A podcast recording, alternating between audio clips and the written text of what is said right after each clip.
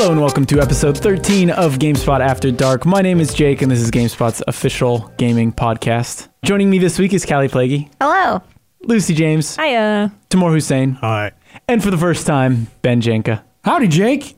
How's it going? It's going pretty well. How are you doing? Thank you for joining us. Uh, we're going to be talking about Death Stranding, a game you've been playing a lot of. yes. But before we get to that, we start every episode with the Chris from Dayton, Ohio segment. And this is basically where you tell us what kind of games you like to play, uh, what kind of genres you play, what games you come back to, what are some of your favorite games. So, yeah, let's hear it. Wait, whoa, whoa. Jingle, Did please. I did I skip? Jingle, oh, the jingle. We didn't get jingled at all? No. This time, hang on, put it in here. Ba-da-ba-ba-da-da. Such a good jingle.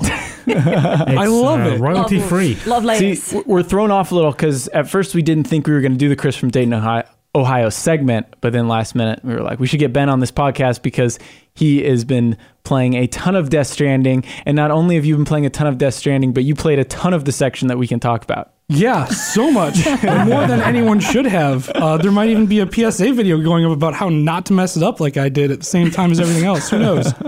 Uh, but yeah, so just kind of talk about what I'm what I'm into game wise. Yeah, Yeah. What, what's what's what you your do like, at GameSpot as well too. That's that's, That's a good. Oh, okay. So I, Yeah. important. Uh, I guess I'll start with that. I publish videos mostly, and then I, I like put my hands on as much stuff as I can. Like, I've written some things.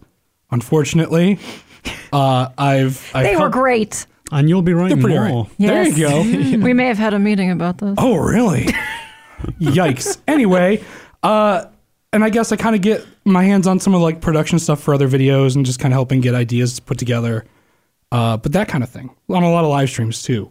But uh, You also like Game-wise? get Oh. here super early and leave much later. oh than yeah, most people. uh, first one in the door, last one out of the club, just like Will Smith. except except do you beat Peter Brown? Uh, sometimes, not all the time. okay. Peter, Peter, and Alessandro are like first people always. But uh, Being a morning person must be nice. Yeah, I, would've can't known. I mean, I'm not a morning The person. the rest of the GameSpot staff is all night owls. Yeah. Oh, yeah. The rest of us do not wake up. See, I, I'm neither. I can't wake up early and I can't stay up late. Don't exist in either side. Just kind of Yeah. are there. Just kind of got screwed over. Midday Aw. owl. All right, I guess uh, the the other cool thing, games. Uh, my favorite game might be Grim Fandango, an old like sc- like adventure game. Uh, Tim Schafer, double Tim Schafer classic, great music, great characters. Uh, the Metal Gear series as a whole.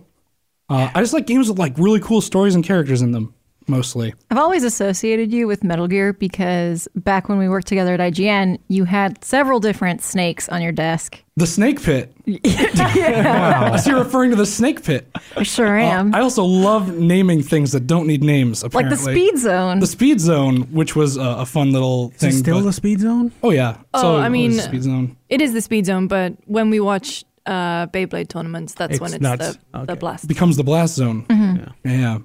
But yeah, uh, Deadly Premonition, a fantastic game. Uh, Danganronpa, a fantastic series that everyone should play. yeah. This is going to turn into me telling people what games they should play that I like. You, What, what's the game you always come back to though? Oh, shoot. It, it's probably Grim Fandango. It's kind of Okay. like a really good, like, anytime I'm feeling down or I want to, like, see what feels like uh, like a stand in for an old friend, I'll Mm-hmm. start that up and just kind of like, oh, hey, Manny Calavera, it's good to see you. Still booking travel tickets in the land of the dead, I see. That's cool. How many times do you think you've played through it? Because that game's pretty short, especially if you know what you're doing, right? Uh, yeah, Shortish. It gets it gets pretty quick uh, after a couple of playthroughs, but I actually couldn't tell you how many times I've I've lost count. okay. you, you're also a big banjo fan like me. Oh yeah, I love banjo. And then you're an MMO guy. Oh yeah, I, Yeah. I, I actually put Ziv on here as a game that I have been playing this week because it got a big update. But that's not for now. That's for later. Well, before we talk about Death Stranding, we should probably talk about what we've been playing. Uh, I see everyone here has listed Death Stranding, but why don't we talk about the games that aren't Death Stranding first, and that is pretty much just takes the form of Modern Warfare or Modern Warfu, as Tamoor put here. Modern actually, Warfare. Modern warfare. Oh, okay. And Des Stranding- Strandingo, Yep. As he's written it here. I've written it. in It a is way- written there. I see Yeah. that. You as, can I've see- written it in a way so it's as disruptive as possible. Yeah, So it was Oh, yeah, really- It was. because- I didn't like it. The list is just Death Stranding, Death Stranding, Death Stranding, and then Tamoor has completely broken it up with that. Yep. So, yeah. Just introduce a little chaos in it. I like it. Should we talk about Modern Warfare then? Yeah, why don't we why don't we get through that quick, uh, and then we can move right on to Death Stranding. Uh, I don't know because you, you talked a lot about it last week, but now other people have had their hands on it. I've been playing a good amount of multiplayer. I played through the single player campaign. It's all right. I had fun. It ha- it has some good moments, but it's also kind of like eh, I don't know. Um, but I've been playing a lot of multiplayer. I like multiplayer a lot. I think this is the first Call of Duty game since oh geez, maybe Modern Warfare Two uh, that I've actually been having fun with multiplayer. But already now, I think I'm level 40 or 35 or something like that. And I'm like, I don't know how much more I can do Yeah. this. No like triple prestiges in there for you. No, not happening. Uh, I disagree that the the campaign isn't memorable. I think there's a couple missions in there. Like as far as mission structure mhm. goes, There's some great ones. Like Going Dark, I think is Going Dark is super memorable. Yeah thought. one of the best missions in a Call of Duty game in a while. Although to be fair, I haven't finished the Call of Duty campaign in a long time. But I really enjoyed that mission. All right. well, it's we we had a year off from a Call of Duty campaign, Yeah. so that could be skewing your. Yeah. I think the last one I finished was Infinite Warfare, which actually I guess wasn't that far away. Which one was that?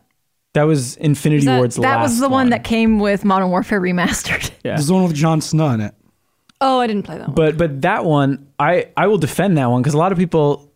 A lot of people on- really like Infinite Warfare. I thought. really well. A lot of people I thought shit on that game, especially before it came out. But when it Well, actually, yeah, because everyone was like, "I don't want to buy this game just so I can buy Modern Warfare Remastered because that's the one I really want to play." well, it was that and many other reasons too. It's also Um, the first time we weren't boots on the ground. That Yeah. really threw me for a loop. I wasn't into that at all. At all. but like the the way the campaign is designed, how it is all there's no loading screens. It's all seamless. Like you start out playing a mission, you get your ship, then you fly up to this sort of base that you're there and you pick up missions, you chat with your teammates. It's almost like Mass Effect Light in a weird way. And then you pick different you pick a different planet and that has a mission. It's like, all right, time to hop in your ship and you like go down to your ship and get in and you see the whole thing. And it's pretty cool. It's like the whole story you can pretty much play in one sitting without any cuts, without any and there's side missions and all that kind of stuff. I it's underrated. I, I don't think a lot of people played it because they just were like, no, I just want to play like you were saying, Modern Warfare. I mean, that's what I did, but I also reviewed Modern Warfare Remastered at the time, so I kind of had to jump into it. But yeah, um, I, like I do think there's memorable stuff about it. I, I do think it's worth mentioning uh, what people have been talking about. Um, think you've probably seen it on Twitter, just the historical stuff in that game that's mis Been rewritten? but, uh, yeah, I mean, like, yeah, you can argue it's a fictional story, but it's very, it's a very strange. It's, it's weird to reference a specifically historical thing that has happened and then change one key factor about it to to make change- Ala- America look better. Yeah, that's real weird. Uh, I'm not not a, not a big fan of that, but uh, I, don't, I haven't finished the campaign myself personally in this one, but uh, what I have played, I've enjoyed. But it also keeps reminding me how much I miss like the weird mystical stuff that's in Black Ops.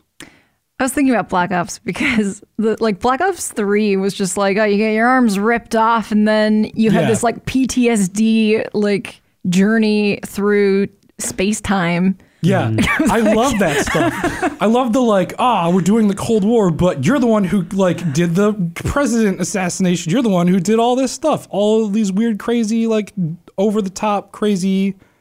You wouldn't expect it, but it's there. And then there's also the zombie story stuff on the side. Yeah. That's all the that. wild thing about Call of Duty right now, isn't it? Like we have, I think by the time we publish this, our interview with Taylor Kurosaki from uh, Hmm. Infinity Ward will be published, but one Lead things- narrative director, yeah, lead right? narrative director on Modern Warfare.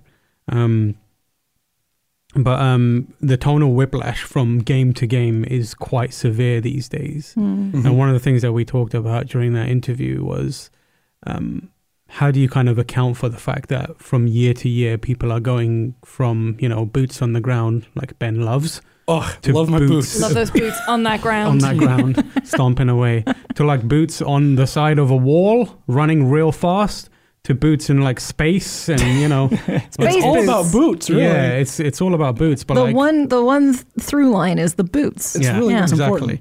Um, but like, how do you? Because when players play it, you know, when people play it from a year to year, they're not getting any sort of consistent identity in the narrative, and that means that when you come to a game like Modern Warfare, that's so starkly ripped from the headlines, how do you expect people to approach it and approach the subject matter with the sincerity they need? to both absorb it, understand it, and consider it. Um, and that's the biggest challenge that series currently faces for me, or it's the biggest challenge that I perceived with the current version of it, the Modern Warfare that was released. So I didn't make it all the way through that campaign because I was having trouble playing it. Um, and that was because like I wasn't I was I was prepared for it to be stark and be what it is and I respect it, it to some degree for doing that but I wasn't prepared to expect more from it and that's what caught me off guard I never expect more from a Call of Duty than what they have asked me to expect from it Mhm. Well, even like when you look back at old, maybe not so much Modern Warfare One, but especially two and three, like even those kind of like got ridiculous out of hand, and like, all right, I like clearly there's bad guys, good guys. It's just Call of Duty just today. Mm. Well, Modern Warfare, what you're saying, the new one, it, it kind of takes it a step further. Yeah, it feels like a very. It doesn't. It feels like someone's really pulled me into a, an experience that I haven't been trained to expect, or even Mhm. like.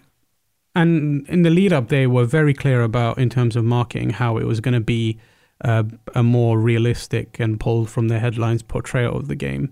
Um, and in that regard, it's very. They did their their part in in that regard. Like they were very upfront about that. But I guess as someone who's been playing the Call of Duty games for most of my life and most of its existence, I've never they they've been saying stuff like that a lot. Like, you know, we're borrowing from real events and we're treating this with authenticity. But now they've kind of pivoted into the point where it's like we're treating this with authenticity and we're actually taking things that happened in real life and continue to happen and are happening right now. Mm-hmm.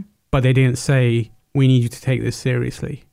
Yeah, they don't really say anything with it, right? Like that was the the main thing I was talking about in my review is like you raise all these questions and then kind of like leave the player to think on them. But to your point, I don't think a lot of people are equipped to to do that in the way that the subject matter warrants. Like the thing that really shook me about the um, whatever you want to call it, like revisionist history stuff, uh, with you know multiple for context, multiple uh, war crimes committed by the U.S. Uh, attributed to Russia in the game, but with the exact same names. The Highway of Death looks the same, um, stuff like that. What really shook me is that I didn't even know those things happened because we don't get taught about any of that. Like the Highway of Death happened in like before I was born in the '90s. Ninety two. 91 or 92. But because it was that soon to when I like close to when I was born, I also never had to learn about it in school. Like you like in the US your history class stops at like m- maybe Reagan. Yeah, I think the Yeah. Gulf War was like a paragraph was- when I was in history. You don't even go over it. You're like, "Oh, it's almost summer." And the teacher's like, "Whatever." Like the it happened. You got your you ask your mom, you know, like it's like Yeah. really like you don't learn about it. You you barely learn about Vietnam. So Can you imagine a kid being like, Mom, can you tell me about the Gulf War? Shut up and eat your Fruit Loops. Yeah, exactly. so that that that really shook me that like you know, you have this mass market game. I understand to a degree why you have to play it safe, but in in invoking real life tragedies, you could have used that as a a way or an opportunity to open people's eyes or to say something more and the game doesn't do that. Well, especially like since the themes of that game are like who's the good guy, who's the bad guy, like what's Yeah. the threat, what isn't a threat. Uh, like should should you always follow your orders? Like that that is literally in the game. There are characters who are like, I don't know if I want to follow these orders. Like, Yeah, and, and then yeah. it comes this, and they're like, they're like, oh, the the, the terrorists did this whole thing, Mm-hmm. and and like even if even if that doesn't bug you that it has been flip flopped like that, I think it is still very strange that they clearly had this parallel that works very well in the game and aligns with its themes, but they were like, ah, we're gonna flip this. Yes, that's exactly the, the point. Like, even if you are like, it's just a fictional story, which is like one valid interpretation um, of it, within that fictional story, it doesn't make sense. It's a bad decision within what they've written. Um, so yeah, and I mean, like the further I get away from it, the the more distaste I have for the Farah sequences. Hmm. I think, I mean, I don't know. There, I don't, I don't want to say too much because I know people want to like play it, but Uh, I, I will say, to no one's surprise, this game is not being sold in Russia, at least digitally on Sony's end. I think Hmm. Uh, you might be able to find the it. I'm Modern sure. Warfare series really burned the bridges with Yeah, Russia. yeah, yeah. Um, but but another interesting thing was it Battlefield Four. Your enemy was China. Like that. That was who you fought that entire game. Um, it, it is kind of interesting parallel, I guess. That Mhm. I don't know. especially So- with so- current political climate. exactly. Like I'm surprised that EA greenlit that. Uh, I don't know. There, there's probably more to be read in there, but I don't know if I'm equipped to talk about it right now. But Mhm. I just kind of thought that was interesting. Um, Yeah, I guess the the thing to take away from it is like, despite what I believe, what other people believe, there's, it's a clearly a powerful campaign. Um, it's a memorable campaign for various reasons. For some, it might be that they walk away from it thinking this wasn't done right and this wasn't for me. Others may feel enlightened by it. Um, and they may actually feel like this is something I want to look into, or they might be like, I, I don't want this. Um, but it's it's not to discredit the campaign. I'm not trying to discredit the campaign entirely. Mm-hmm. I feel like my personal perspective means that I've interpreted it and digested it in a very specific way that results in me kind of like walking away from it. But I don't think that's necessarily going to be the case for everyone else. And I don't feel like everyone should go in there looking to find problems with it Mm-hmm. go in there and just play it and see what comes up. What does it stir? Um, in that regard, it's a successful campaign. Um, in that it makes you think. Yeah. Uh, and, and I guess to reclarify, when I said it wasn't memorable, uh, I, I, I think it's just for me personally. Uh, I was expecting, like, in terms of gameplay, I was expecting more from that instead of just the typical Call of Duty, you know, shoot all the enemies that keep spawning. Uh, and there are moments like the going dark level, which shows a lot of promise, and I, and that particular one is memorable. Even some of the CQB stuff I thought was really interestingly done. Um, but like when it comes down to what you're doing, it's like, oh yeah, like this, oh yeah. Oh no. Uh, when it comes down to it, while I was playing it, I'm like, all right, this is a Call of, this is very, this is just another Call of Duty game. I don't know why I was expecting anything else because it is Call of Duty.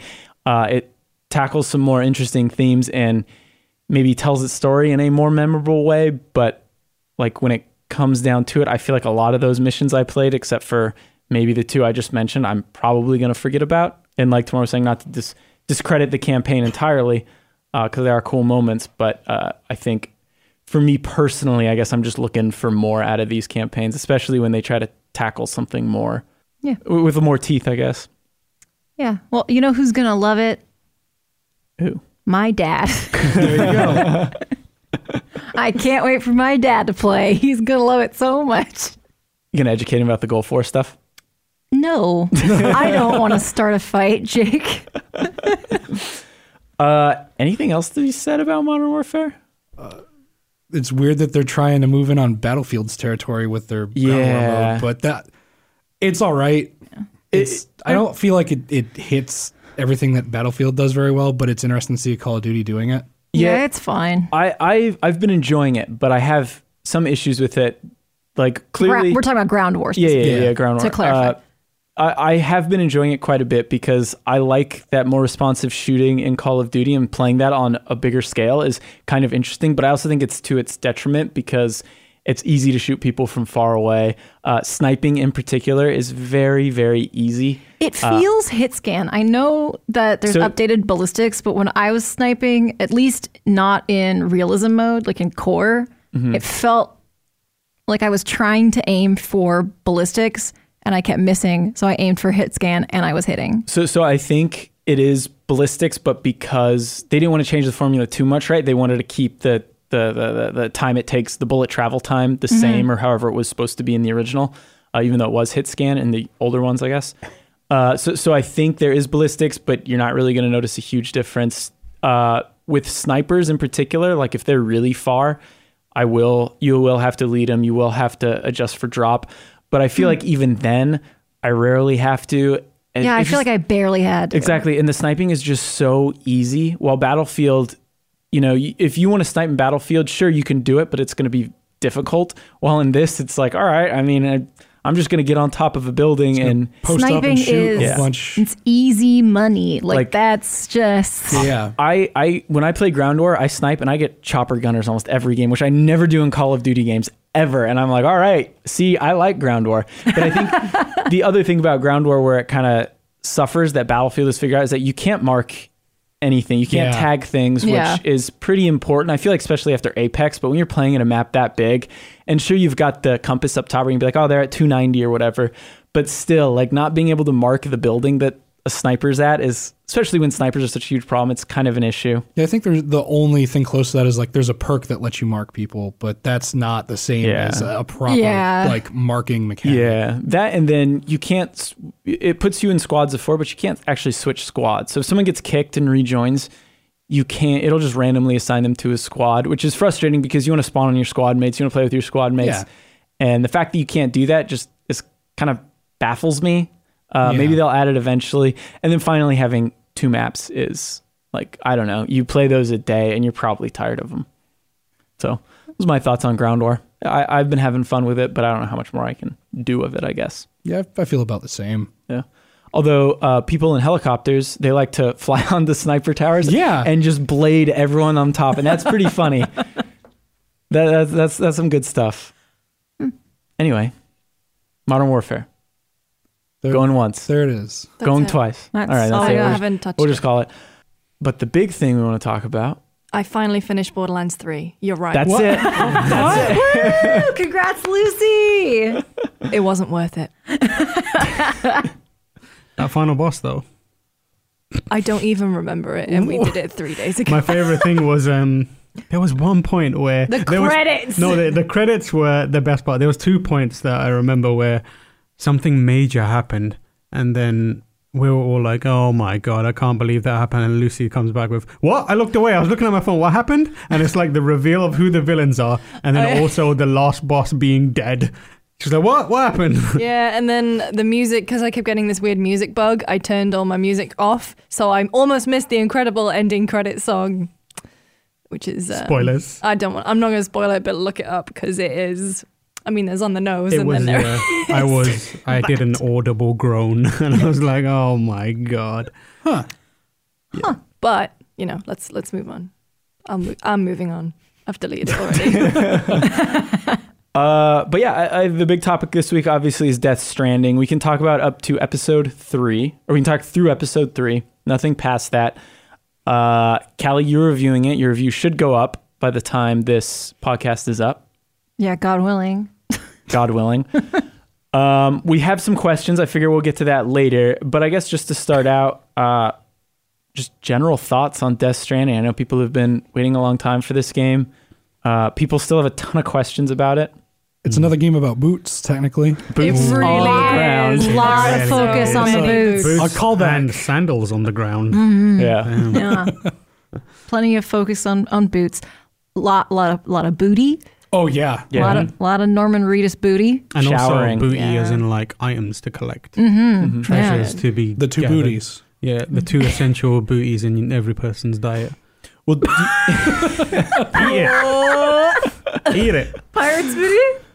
Uh, do, do you want to snack? do you want to start, Kallie, since you are reviewing the game? Sure. I, I would say like I I think I talked about the last time we talked about Death Oh, Stranding. also, sorry, one thing. No spoilers. Obviously, I said we can't go past chapter three, but oh yeah, we're gonna do no spoil. If you're worried Yeah. about spoilers, we're gonna be as vague as possible about story stuff. Unlike that launch trailer, damn. I didn't watch it. don't watch it. Didn't watch it. Don't watch it. Um, if you haven't started the game, it probably wouldn't make any sense to you. But like if you've started it, like all of us have, definitely. Yep, don't. it was a big mistake. It was a big mistake. Yeah, I will say I've I've finished it obviously because I'm working on the review. I just had the guy, the mistake guy from Scrubs come out in my brain. But yeah, I, I think I, I talked about how annoyed I was that everyone was like, we don't even know what you do in this game. Um, what you do in this game is deliver packages, and it's my favorite part of the game. I really like it. You are Philip J. Fry, executive delivery boy. Oh boy. my Yeah. god! That Should is get that your PC mod job. going as soon as the PC version comes I out. did not even make that Yeah. connection. Um, yeah, I mean, so like on the most basic level, your job is to deliver packages to people um, because of something called timefall and chiral clouds. Um, timefall is rain that accelerates the aging and deterioration of things it touches. It's basically like rain turned up to 11. Because isn't Yeah. it like I, I had that occurrence while playing? I was like, wait a second. This is just rain, but like more Why did you powerful sound like Nicolas rain. Cage there? Because I was like, you know. like That is quintessential r slash shower thoughts. exactly. That's pretty much when I had it. I was It's like, just rain. I was like, wait, but rain does that anyway. It's just super powered rain. Heavy rain. Just Oh wow. Wow. All right. So, um, because of that, uh, drones and planes and stuff don't work. You have to go on the ground. That can be that can be by walking or using vehicles. Um, and so you just hand deliver stuff to people's l- little little shelters and to, to cities. Everybody kind of has to take shelter from all the bad stuff. Um, so that's what that's on the most basic level what the game is. But what the what Death Stranding actually is is is a game about forming connections with other people, um, about kind of abandoning an individualist mindset and coming together for the for the purpose of lifting everyone up. And I think one of the best ways that Death Stranding does that is through the online component, which is where you can see other people's structures, um, just the things that other players are doing around you. Um, you really do gain a sense of appreciation for the things, the thoughtful ways people help you Oh yeah. without even they probably don't even know or maybe they do. Uh, people leave signs to say that like this river is really deep or you know there's a lot of rain through here and you got to be careful. Or even just little ones that actually like perk you up will, will actually get your stamina back while you're like getting yeah. up a hill. like a good generator placement. or- yeah like a generator to keep your battery power up there's a lot of like little mechanics like this um, stamina battery It- Um, it's kind of cool too, right? Because those of us who've been playing, there's like a list of people who we've seen consistently helping us. It's like, oh, shout out to uh, the God lore for one. Is like I always see his bridges in like the best spots ever, and I'm like, Yeah. thank God for him. yeah There was one like Joe Screbbles put down a really good generator or something the day, and I still think about it in my head where it's like, mm-hmm. ne- I, I just should text Joe and say, "Yo, thanks for that." yeah jake Like it's so good. It's and it's also very weird because we're currently playing in the closed yeah with other environment. games Yeah. So industry it's people just, you see names and you sort of recognize them, and Yeah. you're like, oh, And like Yeah, packages, packages you lose, someone else can deliver. Yeah. Uh, so like whenever you, when I logged in today, it was like so and so delivered this. Like KK Spark delivered this. So and so delivered like That's just me. like a bunch of. I people were like, delivered- oh, that that's nice because I couldn't carry these. I was physically encumbered and I had to throw them and ditch them. I delivered three of your lost packages so far. J- Jake has saved me with generators multiple times. I just sorry. I Like just had a moment where I I was because I was saying to Jake earlier, like I've not seen anyone. Um, Oh, I'm and KK You're Spark. KK Spark. Yeah. Oh because man. the Facebook Like- integration is gone from PS4, so I don't know who anyone is anymore. Yeah. like like KK Slider. It's yeah, fine. yeah. So it's a good name. Um Well, thank you for the signs. yeah, oh yeah, I put down a lot of signs. Yeah. Um yeah, and like, like actually I my bike was about to run out of battery. I was being chased by enemies. I was like having a terrible time. I turned, I like got up this hill and there was a generator generator waiting for me and it was Jake Dekker's generator. Yeah. And I was like um so I think that is one of the strongest things about this game. I mean, you like there's all sorts of layers of like from like normal story stuff to like out there. Like if you've watched the trailers, you're probably like, that doesn't make any sense. I mean, like there's a lot of stuff that it runs the gamut from like grounded in reality to like just off the wall. But uh, I think the the meta narrative that comes through in just your actions um, to help other people, whether they're NPCs or real players, like taking the time, like I would go out of my way to put a generator down or to like, like oh, I think you know, or like stop to help build a road or something like that. built you're so people are gonna need these, so you you'll. Although we haven't figured out exactly how the roads work because you have roads that I don't have in my game, and I'm like, well, was, What is this? I'm not sure how it works, but there's definitely roads that have popped up that I didn't build. And I'm like, that was nice of you guys. You know what I really like the way that they implement the online, like having other people help you in your game, is that so you're also reconnecting America. You're and you do that by you're walking across and you go to someone's outpost or a city and you invite them to join this network. Mm-hmm. But your journey from the last point that you've connected to that new place is completely devoid of help and you have to do that by yourself. And then once you get that place on the network, the surrounding area mm-hmm. is put on the network and it means you can see everyone else's stuff. So it kind of instills in you that look how difficult this was by yourself. And now look at how easy it is because other people around you are helping you hmm. and you're all in this together. Yeah. High school, not high school musical was, but like it's something that because I was really frustrated with the game at the very beginning because Me too. it is Yeah. very much it throws a lot at you. It's a lot. It's a lot in the very and beginning. It's slow. I loved all of it. But then that's the thing. I think once those once those systems start making sense, and obviously because you you spend a lot of time walking, and they do a really cool thing with the music, and it, you Ooh, just kind of it's very mindful. I guess would be how I describe it. It's a very cool low roar soundtrack experiment too. Pop, pop, I pop virus though. Yeah, Pop Virus is the jam. Let's really go. like the low roar stuff. Sometimes he sounds like Tom Yorke to me. Thom Yorke. Thomas York. Tom Tom Yorkie. I could see that. Yeah, I could see some some of that. Yeah. Um yeah, the the music that plays like it, when you've been walking for a while, sometimes music will come in and it's just so like contemplative. It's like Hideo Kojima played the walk into Mexico in Red Dead Exactly. Redemption, Yeah, and yeah. was like. Oh, I was like, I'm gonna do this as many times as I I'm gonna, can. I'm gonna make a game of I- this I'm- moment, I'm- and like it's effective every time. Yeah. so good. Although occasionally it'll like come in right as I'm about to finish a delivery, and I'll get like 10 seconds of it, and then I'll stop and wait to That's listen happened to to it. me, yeah. And then and, and then eventually like, all right, I'm just gonna turn this package in. Oh, I love it when it pops up when I'm not doing the right like delivery at all.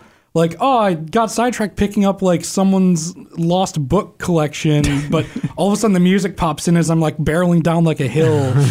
Or I'm like trying to get my truck out of like a Yeah, yeah. spot, and I'm just like bouncing it up and down and like backing it up, and I can't move, and then it's just like the music starts coming in, and you see, and I'm like, well, all right. the engine noise drops out, the the music comes into kind of kind of whiskey away. But Yeah. uh, I think it was, it was Tim and, and I we were talking about uh, musical moments in games and how that's like a really cool thing that not too many people do. Like you've got the the moments from Red Dead. Uh, the one that we both uh, talked about a lot were the Saints Row games. They do them very well. Oh, yeah. Oh, don't want to miss a thing was very Yeah. Yes. um, Or the power. Power. Yeah, Power, they, like, you take back your- probably almost their entire budget was just went straight to, getting getting that. that That one, and was it uh, I Need a Hero? Yeah, uh, holding out for a hero. Holding out for a hero. uh, Yeah. in the Oh, yeah, end. in the end. Um, so good. and having that ha- happen multiple times to give you like time to reflect on things and just listen to a good jam So- is really good. So the one of the things, like to build off what Lucy was saying, where you get that appreciation by going through once and then coming back. Like, I'm really struck by how well the game makes you take it earnestly. Like you come into it, and every part of it, it starts off to me if feeling a bit awkward. Like the writing feels awkward because they're talking about things in a matter of fact way that sound just ridiculous. Yeah, Sam, just like it's me, Ah, Die Sam, Hardman. It's me, Die Hardman. You gotta look out for the BTs. Timefall, BTs, BB. BBs, yeah, Dead Man, Like cetera, everyone's name is the most literal. It's like J.K. Rowling's naming scheme turned up to eleven. Yeah, exactly. and but the thing is, Lucy like, like that. I really enjoyed that. I was tying my shoe. I, I, just, I need to. I need to know I just I love Remus Remus Lupin is werewolf McWerewolf. The- I'm like, like, like like, that's what this is. as you play the game, I feel like Kojima's greatest trick so far in this game. The devil's greatest trick is, you know, convincing people it doesn't exist. This one is. This one is like Kojima's greatest trick is taking that cynicism that you have and then turning it into earnestness. Yes. And that is fundamentally like what Lucy was saying. Like it's hitting on a Hits I'm- different. This shit I'm gonna sound like. I'm gonna sound like such a knobhead, but it really touches the soul and the heart. Like I found myself really, really like softening to the thing, the themes and the ideas that it was presenting like the the th- the things that I was balking at at the start, and I shouldn't have. I was gonna I was gonna say I shouldn't doubt him because I love his games and I am one of those people who's inclined towards stroking his ego, but like I was just.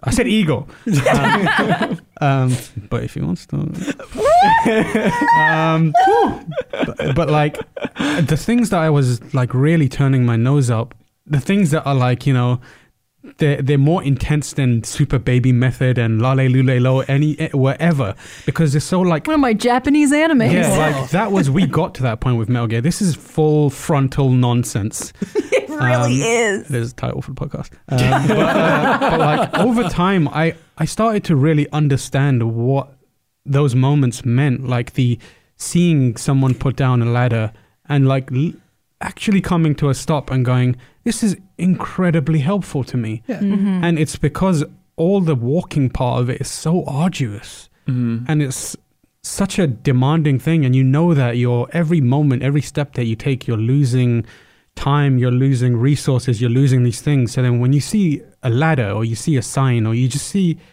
a name that you recognize and next to a small thing that you know is going to help you in a minuscule way you do take a moment to think like oh i really appreciate that this person took the time out to do it and i think back to all those times when he's kojima's talked about you know the strands and you know the the ambition for you know omoiyari and that kind of Mhm. stuff and how it sounded like ridiculous like the ravings of someone who's clearly a, bit full of himself that's what he looked like to Mhm. everyone Mhm. people were like tearing him down being like Look, he's at it again but then you play it and you're like man he actually did it and i and i understand what he's talking about now Yeah, I it- I think regarding the story too, like w- when you're front loaded with all that stuff, it's like, all right, I, how does this affect anything? Like, how much of this do I actually need to learn? What do I not need to learn? And then as you play the game, all that stuff they talk about actually factors into the gameplay too. Like, there's a reason why rain isn't just called rain; it's called timefall, right? There's a Mhm. reason why, uh, the, why they're called strain. Like it, like all these weird terminology, all this weird terminology starts to make sense after a while, and it's like, okay, it's not here just to make this confusing. It's here to explain actual gameplay mechanics that happen in this game. And it's not weird for weirdness sake. I mean, there are things that are weird for and with that are kind of like, oh, that was weird. You weird. spend a lot of time watching Norman Reedus in the shower, Yes. on the toilet. I could draw you a picture of his body. yeah i know every I, I can tell you exactly where all of it is. every crevice Yeah, is his his leg hair starts in a weird place, but like, uh, yes. big but- same but I think that I think some things make more sense than other things, but I do think that the different like there's an there's an A plot and a B plot and kind of a C plot and then like subplots, and I think they all kind of intertwine. Um, one thing I do want to say about the beginning of the game, I didn't find it as frustrating as a lot of people did, but I think the reason it's hard to get into that early section is because you're missing the help from other people. yeah Yeah. You don't have that yet in episode the prologue to episode 2.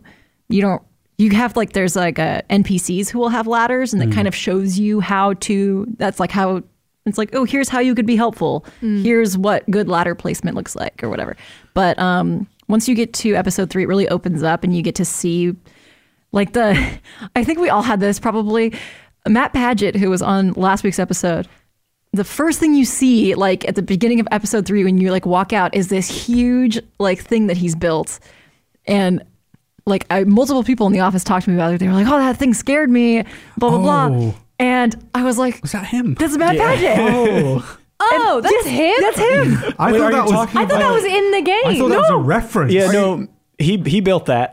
Wait, are, you, are you talking Oh. about like a like a watchtower? Or? No, yeah no. the wa- it, Well, it's a it it's a is thing. a watchtower Oh, but it's one of the things attached to the watchtower. yeah, yeah. I didn't see that at all. yeah yeah, it's it's Uh, funny. We don't want to spoil it, yeah, but yeah. it's not really a spoiler. You'll get there. It's probably like you're That- like, all that- right, this is kind of stupid. That but- is such a good placement of that thing. It that is, I thought because it I- was a Kojima hand placed thing. Yeah, so that was that was Mat Paget. So I stepped out, I saw it, I saw Rondell McDonald, and I smashed that MF in like button. And then and then I was in a meeting with Randy, my boss, and he was like, "Oh man, that thing scared me when I stepped out." And I was like, "Oh, you know, Mat Paget put that there, right?" And he's like, "What?" And I was like, yeah, if you see Rondell McDonald, you give him a like. Shoot, I should have waited to start I my, my game because I was that. like, I was with the first like wave of people, so everyone's like, post boxes everywhere, nothing else. Yeah. no one has any cool like tech, and no one understands what's going on Yeah. yet. Uh, well, the first time I saw a bridge, it blew my mind. Yeah. uh, but yeah, the first bridge I built was an utter failure. So somewhere there's a monument to my misunderstanding and my inability to read UI properly in the early stages of Death Stranding. Yeah. So please smash that like button on it. I know we, we keep saying smash that like button, that but that is actually a mechanic in the game. Like Yeah. if you find a structure that you like, you don't just hit like, you jam You the touchpad as much as you can. So even if you're not wild about this game, chances are you will have smashed that like button literally. many many times Yeah. like Um, more than just like i imagine youtube content creators are going to be jealous because no one is ever going to smash a like button as much as they will in death stranding Dude, It's it's also worth mentioning too. You can you can you can give more likes the higher level you are. yeah yeah. It's like I went from being like, oh, cool, I can give like 50 likes to my friends to now I'm like, I could drop like 2K on that without even thinking. Like, I, it's um, it's remarkable. It like it sounds kind of corny, but it really makes you think about yourself because the mechanic of receiving likes from other people So nice. is such a driving factor. I every time I boot up the game, I check my likes Yeah. to see if anyone has appreciated my signs, I'll- I'll and no one freaking likes my signs except Ben. And and Alessandro once. I was like, I- like my signs. i ignore signs to be honest i've only wow, placed mine are so helpful. I, I've I only- pay attention to them almost all the time. I've I only placed one sign and I got to the top of a mountain, placed a no pissing sign. And on I top. found it. And Ben found it and liked it. hey, I saved Ben's life with it's a true. sign. Uh, one of her signs literally did save me. I was doing like, I had to talk about the fact that this game also like speaks to my inner trying to get like video game vehicles in places they're not supposed to be. I So I love doing that more than anything. And this game is just you want to do that, but for 90 hours, literally everywhere, go for it. Uh, so I got like a vehicle into a place that it wasn't supposed to be, like I do, and I see the sign off to the side, and I'm like, "Oh God, what does that mean?" It looks like rocks, and all of a sudden I hear rocks coming, and I just jam on reverse and I get out of there, uh, and I save my entire cargo load and everything else, and I saw that it was Kallie's sign that actually told Falling me. Falling Rocks, baby. Yeah, I think one of the other things that I really appreciate this is less wacky than all the things that we just talked about. Um, but isolation in that game is treated incredibly powerfully. I feel like um, I'm currently like in a situation where um, I get that feeling of isolation in real life a lot, just because of the circumstances of which I am in, like moving from country to country. And when I play that game, a lot of times uh, I find myself kind of feeling melancholic about things while playing that game because you are just walking. And the really ingenious thing is it's like Zelda Breath of the Wild, where there's a lot of silence in the game. Um, There's a lot of like, not not music always. Music is used to punctuate moments in a very um, delicate way. And when you're walking across this massive landscape and you're just hearing wind and your own feet making noises on the ground, it has this.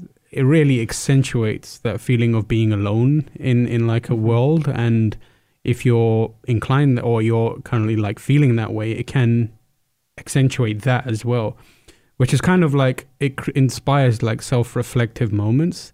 So that is in a lot of ways what backpackers and hikers aspire to, right? Like for not all of them, but a lot of them have that that feeling of being wanting to, you know, have their own space for a while mm-hmm. and and and be with their own mind.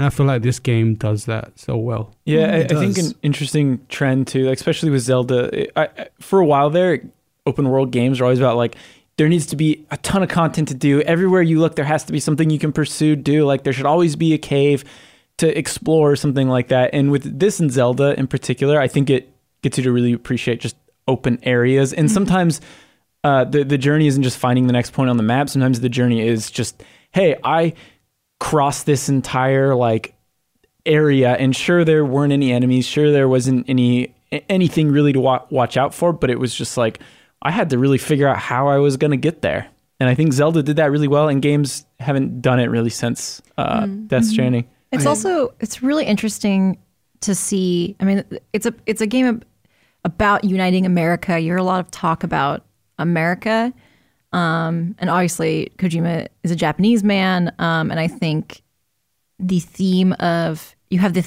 the themes of American individualism from his perspective, but also loneliness and isolation, um, which you read a lot about in Japanese society. You know, you hear a lot of like declining birth rate and Shut-ins and stuff. and like and hikikomori and um, neat. neat Neat. nitatachi and I find the combination of those things really fascinating, um, and it's it's a, a very thought provoking exploration. I think it's very cool the way when you're walking, you can hit the touchpad and Sam will shout out. And if you are in an instance, a multiplayer instance, I think if someone else is there with you. They'll you, shout back. They'll shout back. Um, and it's kind of a way of exploring that even though you feel alone, if you you say something, if you reach out, someone will be on the other side. It's like, given how batshit those trailers are, when you get into it, it's kind of infuriating how deep this game is and how much it has made me think about things because I never expected it to do that. And yeah, it's Yeah. very powerful. Uh, so I was going to say, actually, the opposite of, of what the point that Tam was making was uh, I'm always jamming on that button because it's all contextual. And it was after this one moment where I had made like a, a really dumb mistake and I was carrying way too much cargo back and I blew up a car and I was like, Sam's like, I need to drink. He's he's drinking. He's almost out of stamina. I have no more uh, Monster Energy drink to drink. Oh yeah. Uh, and I start That's another thing talk about. yeah, I, I start like walking up one of the roads that had recently gotten built uh, with all of the stuff on my back. And Sam's just like complaining the whole time. And I hit the touchpad and it changes his entire set of things he says to stuff like, I'm fucking done. like just yelling to the sky. And off over the edge, I heard someone say, You can do it. Like, so he's he's he's exasperated and he's able to yell it out and then you get not just actual physical help from people but the things that they put in the world also provide like verbal encouragement when you're at your like worst part and i want to make sure people know about that because you can go through the whole game and not do it Yeah. and it's great and i loved it. And ever since then i've always jammed on the touchpad button just to see what would happen. It's just it's just so powerful that it, a game about making you feel isolated is so well um also you know making you understand or the value of connecting. Um and that's kind of the point of the game right? It's it's just that I never expected that dichotomy to work as effectively as it did because you have those moments where you're alone and then you you know you make a connection in some mm-hmm. small meaningful way and then you think maybe I should do something like this in real life you know maybe I should when I stop playing this game make more of an effort to mm-hmm. you know, connect with others and be more present and or just like go out of your way to help somebody. Yeah. Like I really I was like picking up my friend's lost cargo and going way out of my way. And then I had to stop doing that cuz I was like I need to finish this game. But I I was like I found Jake's lost cargo and I was like, "Oh no. this has to get where it needs to go It has to go somewhere." And um I think I think like it's not like I don't help people in real life, but I was like I don't know, it made me think about it more. I also wanted to bring up BB. We haven't talked about BB at all. yeah Oh my god. I love BB so much. When he blows like water through his well, whatever that fluid is through his mouth, it, the bubbles look like oh I know. it's very I think that's also it ties into it so well. So you have like you do feel very alone. And sometimes when I was playing I would forget that BB was there. Sorry, we should probably like explain who BB is, like what BB is. Oh, sorry, the baby. The I- baby. yeah, so- the baby So the baby, and basically what it serves mechanically in terms is that like when Sam plugs into this baby, he kind of senses things that are happening in the So he- on the beach, which is basically the afterlife. So he can see BTs, which during rainstorms kind of populate the world, and you want to try to sneak Well, around them. yes Well, Sam, can always see BTs if he's not moving. He, can, sense them. Oh yeah, yeah. he But- can sort of see them So he can Yeah. sort of see he's them. like an intermediate But- level yeah, was he it. level two or something like that? Yeah. he yeah. But BB um, has you have like a scanner That's always it's not like BB is not the scanner, but BB can use the scanner to alert you to um, BTs while you're moving because you can't see them while you're moving. Um, but I think BB also serves a purpose of like I would forget that BB was there. Like you do feel very alone. And then like as you approach BT, like an area that has a bunch of them, they're these like monsters basically. They're just monsters. Um BB will start to cry and you're like reminded like I'm kind of responsible for this baby. Like there the the narrative thing with BB is that BBs or bridge babies are pieces of equipment. They're not like actual babies. So you're told like it's just a piece of equipment. Yeah. Um, But obviously it's a baby and you hear it crying. And as human beings, we're like wired to be upset by Yeah, that yeah. noise. Um, and so like a BB can suffer from something called autotoxemia if you put it in stressful environments like sensing BTs. Um, or if you fall, you can also stress it out a lot. Uh, sub- submerged man, in can you water. f- submerge in water and you can fall. If you so you're not careful, you can find yourself tumbling down Yeah. an entire mountain. so so BB like you have a responsibility to BB. You don't want that baby to suffer from autotoxemia. It's not nice. And I definitely had this moment of like I'm responsible for this thing.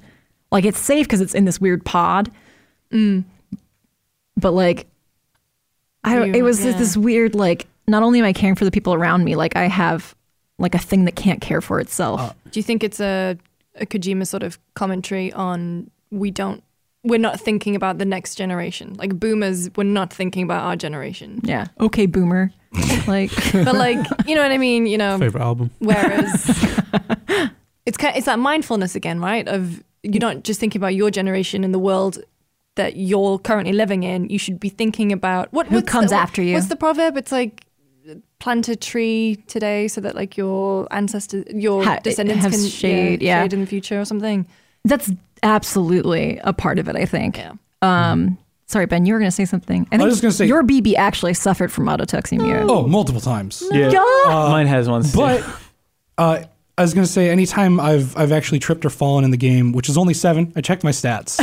Oh, I didn't realize There's you a stat that. for it, yeah. I have Uh, stacked it in rivers so many times no. because I didn't realize that you could ping and see how deep How the deep- river was. So I thought I could wade across that, and then you just eat shit, That- and yeah. all your packages just start That's to the float most brutal sadly way to down. fall because all your package, you just lose all your packages and they so go you down. get and that, it's that like, otter rough. hood and, and use it to stay afloat in the water. The That- amount of Uh, time I've spent trying to basically scale scale vertical surfaces, like I am that guy who's like, I can get up that mountain, and it's like, Oh, yeah. no, this is this is a straight up vertical. Dude, you almost always can this." though. There's, there's yeah, always there's a way. ways to do it. Uh, Um, especially like Sky, Skyrim, I'd always be like, all right, I Oh, can yeah. I can leap up this mountainside. I In this that. game, it's like I can do this, and then you fall, and you're like, wait, maybe I need to use my ladders. I did that, but on a motorcycle on a bumpy surface, and I just kept hitting that jump button. And I finally, I got up it like a mountain goat, like like Yeah. Not even facing forward, like on the side, Mm. like doing like popping these like wheelies up this mountain. It took so long. It was so stupid. Yeah, probably longer than just finding the road and use or lo- use finding a better path Yeah. too. But it's like when you get in that mindset, you're like, I am I getting do up anything. this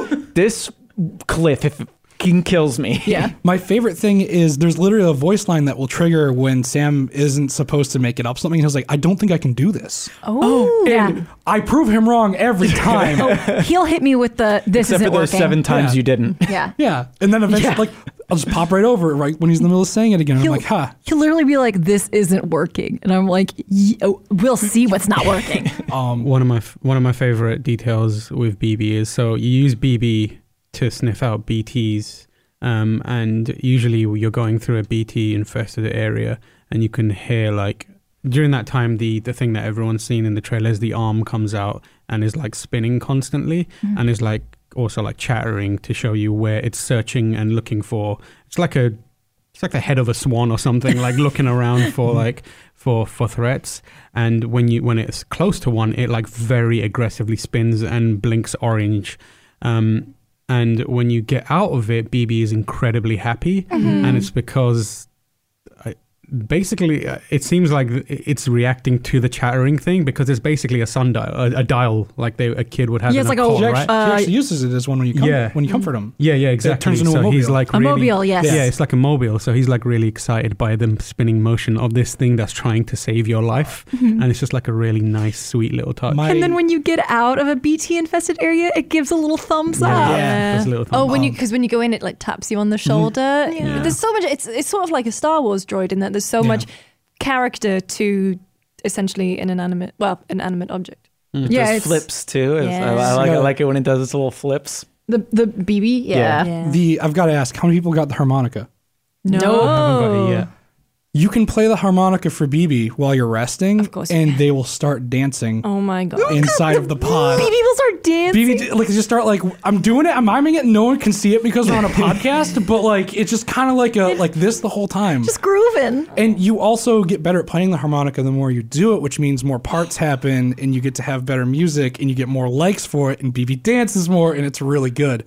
So pick that up in the chapter two area. It's hidden away somewhere. That's the only hint I'll give you, but the harmonica is really great. Does Um, Geoff Keighley have it? No, he doesn't. He's he's got dinosaurs. I guess, I guess to step back a little bit too, I think a question that a lot of people are probably wondering about this game is combat and how that works. And uh, like up to like chapter uh, up to chapter three, there are combat encounters, but they're probably not as like if you're thinking you're gonna play this like a Metal Gear game. No. No, yeah, yeah, no. it's it's You can try on it. It's not. It's not very yeah. What fun. what I will say, what we can what we can say about combat right now, um, and something that I think is is also a strength of this game is um, one of the lore pieces of lore is that dead bodies um, undergo necrosis and then basically cause like nuclear explosions, but they're not nuclear. They've, they've leveled cities. They're new- they are Yeah. huge. They're called void outs. Sorry, Sam really threw me. Um, So, so there, so, you so typically don't have lethal options, at at Yeah, least like mm. from what we've seen so far, and it is Well, my my yeah, my point being like you're actively discouraged mm-hmm. from killing. You can um, definitely kick people while they're down. You sure can. Which is important. Yeah, because but you can't will- pee on people while they're down. No. Oh. you get, Yeah. You can't? Norman Reedus gets embarrassed. Yeah, he's like, why? Why would I want to do that? I only peed twice in the game because it was Uh. so weird. My favorite one is because it's the first time I tried. He's like, no one wants to see that. and then I was like, all right, fair. I'll walk away. You know what? You're right, Yeah. Norman.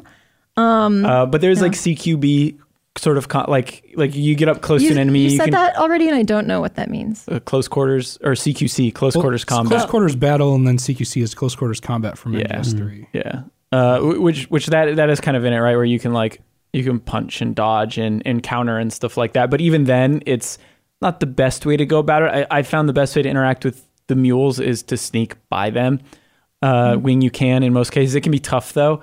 Um, we should say what mules are. yeah. Okay. Mules are just basically the enemies that populate. They're just human enemies that will try to steal what not, you have. Not just human enemies, Why they're there? people who used to do your job as a porter of, Mm-hmm. of packages who became corrupted by being replaced by machines um so much so that they're like addicted to delivering to like having cargo Mm-hmm. because they're so desperate to have a purpose Woof. it's a lot Yeah. Yeah. Some some things going on. Um, but when you're, if you're going, usually when you're on the way to a new area and it's not mapped out for you, you will uh, inadvertently wander into a mule camp, and they have uh, uh, sort of trackers in the ground that ping you and your location, and so that takes a.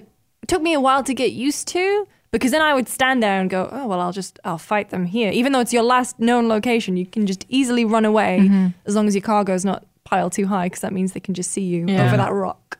Um, but then, but then I think I will say that the encounters with them, I find as soon as you get the um, well, as soon as you learn how to do the strand uh, sort of riposte. i never learned The- how the- to do that That's the like Metal Gear Solid 3 CQC thing, and it's the crux of why I actually like getting into fistfights with all of Yeah. them. Yeah.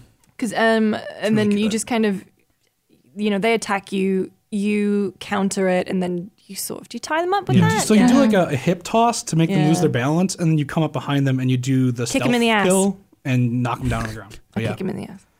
Um, but the best thing that I love doing, I've got like this this kind of procedure that I do where I'll, I'll run in full speed and I'll do like a shoulder charge, which will cause them to lose their balance, and I'll go through them. And then if you hit them from behind once, they'll fall over.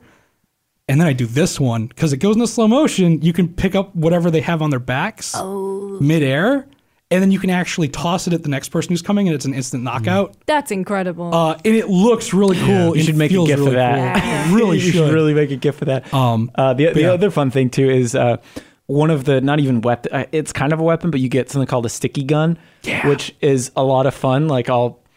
They'll be like, "Oh, you need to steal cargo from this guy," and he'll turn his back, and I'll just shoot it and rip his cargo right off of him and take it and run back to base. And I'm like, "This is this is cool." So, uh, sticky gun's also another one of those just things that feels really good to use to Yeah. me, and I always have one on me because of it. Because you can, mm-hmm. like, you you you zip line cargo to you, but you can actually catch it out of the air, Yeah, and that that's the moment where you're like, oh yeah, I'm doing it. This is this is really good.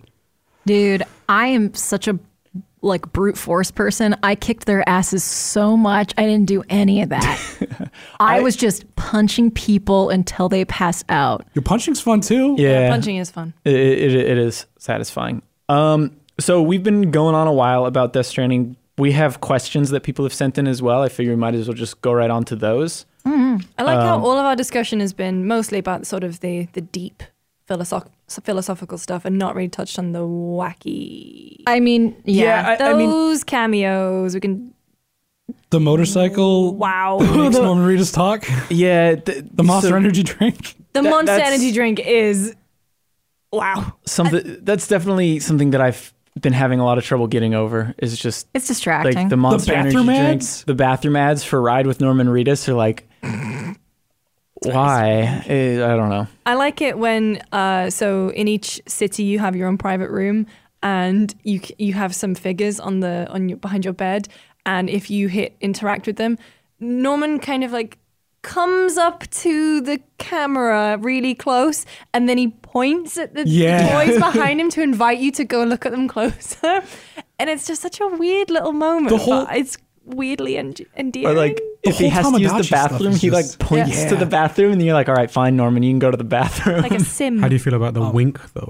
The wink. I love the wink because it tells me I did something good. I don't know. It just kind Um, of it freaks me out. I'm just like, my look at me. my favorite one is the like uh after you you like get to a certain level these people they they basically make beer for you Hello. and you get to have instead of monster energy drink you get to drink I, beer I quite enjoyed when I replaced the Monster Energy drink with beer. Yeah. uh there's a real cool like kind of like an almost like a Senran Kagura Dead or Alive Extreme kind of thing that he does with it that makes me really happy that it's in the game. I don't know what any of that meant, but It, it- he, he gets really playful and like splashes you with it and stuff and it's it's real weird but uh and then he's gonna get just drunk in the room and Yeah. like you can go and like hang out with with BB and he's like oh you're great he is like- great. like just just drunk stumbling around the room like getting excited about things it's really about a good baby. Uh, first question. Hold on. Who's this from? Did I forget to put who this? Oh no. first question is from Robert J. He asks, "Dear After Dark crew, the extra live stream was fun to watch. Please thank please thank Jean Luc for me for keeping the stream alive for the whole weekend. I hope everyone got some well deserved rest. I have some questions about Death Stranding. If you can answer them."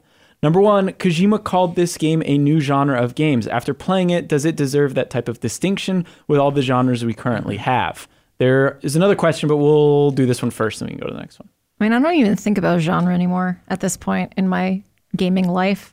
Yeah, like I feel like there's not a lot of, especially like AAA games that really fit into like specific genres other than like shooter, like FPS action. or Yeah, that kind of Everything's a hybrid now. Yeah. Um, I think it for me at least I think it does a good job standing out on its own though mm. I, I haven't felt this kind of connected to other people through a game since Journey. I'll say that. say So I was gonna, I, I think of Dark Souls. Yeah, honestly. I was gonna say yeah, it's very it's Yeah. very similar to Dark Souls, but I think Dark Souls as well. You have the the capacity to hinder as much as you can Mhm. help. However, I think with Journey, it's just I think it's the subtlety about it that I enjoy. Um, that's that at least that's the um, comparison that my mind. so goes I to. I get a lot of journey but the one because I played it a lot recently was Kind Words Yeah. and that's one that it makes me think about a Oh. lot I haven't played because that yet, but I do. it's want to. it's a game just It's really about good. sending nice messages to people who want to hear positive things Mm. And kind of that idea of you know putting down the ladders and helping people out but also even like the NPCs in the game when you like level up your stuff with them, they send you messages with like a lot of smiley faces and like thumbs up, and they're like, "Hey, thanks so much for doing this. We really appreciate it. We wouldn't make it without you." And just having that constant uh, barrage of positivity is really nice, and I don't think I've come away from either of those games uh, after playing them and feeling bad, which is kind of cool. But that's that's the one that stuck out for me. Maybe not its own genre, but I feel like it's there's no game that exists like it. I think I, I- can confidently say Spe- that. I Especially, can like- confidently say it's a special game. especially like in the AAA space, right? There, only Kojima could make a game like this with this kind of budget, with this this kind of direction and these kind of ideas. Like no one else, Mm. uh, uh, no one else could have done this. I don't think. Um, but but yeah, I, I guess me personally, it seems like they took that mechanic of Dark Souls, which was very popular, and how you can leave messages for other players, you can give them hints, help them, but it basically took that and expanded on it in many many different ways and different facets, and and I I, I think. Yeah, I'm hesitant to say that whether or not it's its own new genre that it's created, but it, like everyone's been saying, it's definitely something different that you're probably not going to get with any other game. Yeah, I mean, being different on its own doesn't make it isn't just being different doesn't make something good. And I, But I think my the first two chapters in this game, I would not have said this game is good. I didn't was not enjoying those first two chapters. yeah, I I just think it's like I said, I just think it's very special. Yeah. Uh, the second question that Robert asks is. Do the trailers that were shown previously finally make sense after playing the game? Thanks again for reading, and I hope you all have a lovely day. Does my attraction to Mads Mikkelsen make more sense? Sure. He refers to himself as daddy a lot. He sure does. He does. Ah. he sure does. There's a Just a compilation big- every time Mads Mikkelsen says "daddy." Oh. just a Just a big daddy thank you. That's called an ASMR video. to Hideo Kojima Baby. for. Yeah. Oh my god. Shout out to Kojima for that one. Honestly, so I sort of went on a bit of a blackout of everything. I didn't watch anything. I didn't watch any of the TGS stuff onwards because I thought Yeah, I just I just didn't want to read into things too much. I think. I think that's a I would- smart thing to do. Mm-hmm. I would say like everything we've talked about. I don't know if the trailers really touch on that. The trailers It's so impossible to So get that across. the in a trailer, trailers I think. impart the like the A plot and the B plot and the characters, but not how those things all work in tandem with what the game is mechanically. Um, So I would say that the trailers like definitely give off a vibe. Like they have like they're very atmospheric. They show you kind of like s- to some extent what the tone is, sort of, but it's not nearly as positive as I would say the game is. for for me because I, was I was really into watching the trailers up to a certain point. I I think uh they they did a good job of like you were saying kind of give the the feeling of it, but it they take out a lot of like important context that brings it all together to kind of make more sense. So you're getting a lot of stuff kind of removed from everything else around it and having the extra stuff makes it make sense if you could imagine. Uh, so I think, uh, yeah, they. I think for me they make more sense. Yeah, I, I was gonna say it, it makes sense, but it's like you guys, the others were saying, like it's not indicative of what that game's about. So it goes back to that earnestness that we are talking about. Like you, you, you don't get that from trailers. You Mhm. get that from putting your hands on the controller and walking and picking things up and liking things. The what makes that game special is not um, in those trailers at all. Those are just story beats designed to market the game and show you how it's kind of wacky at times. Um, so yeah, it's it's that you can watch the trailers till the cows come home, but like it- it- you'll ne- not get a, a, the remotest idea of what that game is and why it's special. Uh, next question is from uh, Brett W. He says, Wait, is that our boy Brett? It's our boy Brett. It's my friend Brett. He says, if this wasn't a Hideo Kojima game, uh, would it be? Would its release be as significant, or how could you sell this game to a casual slash someone who doesn't know anything about this game?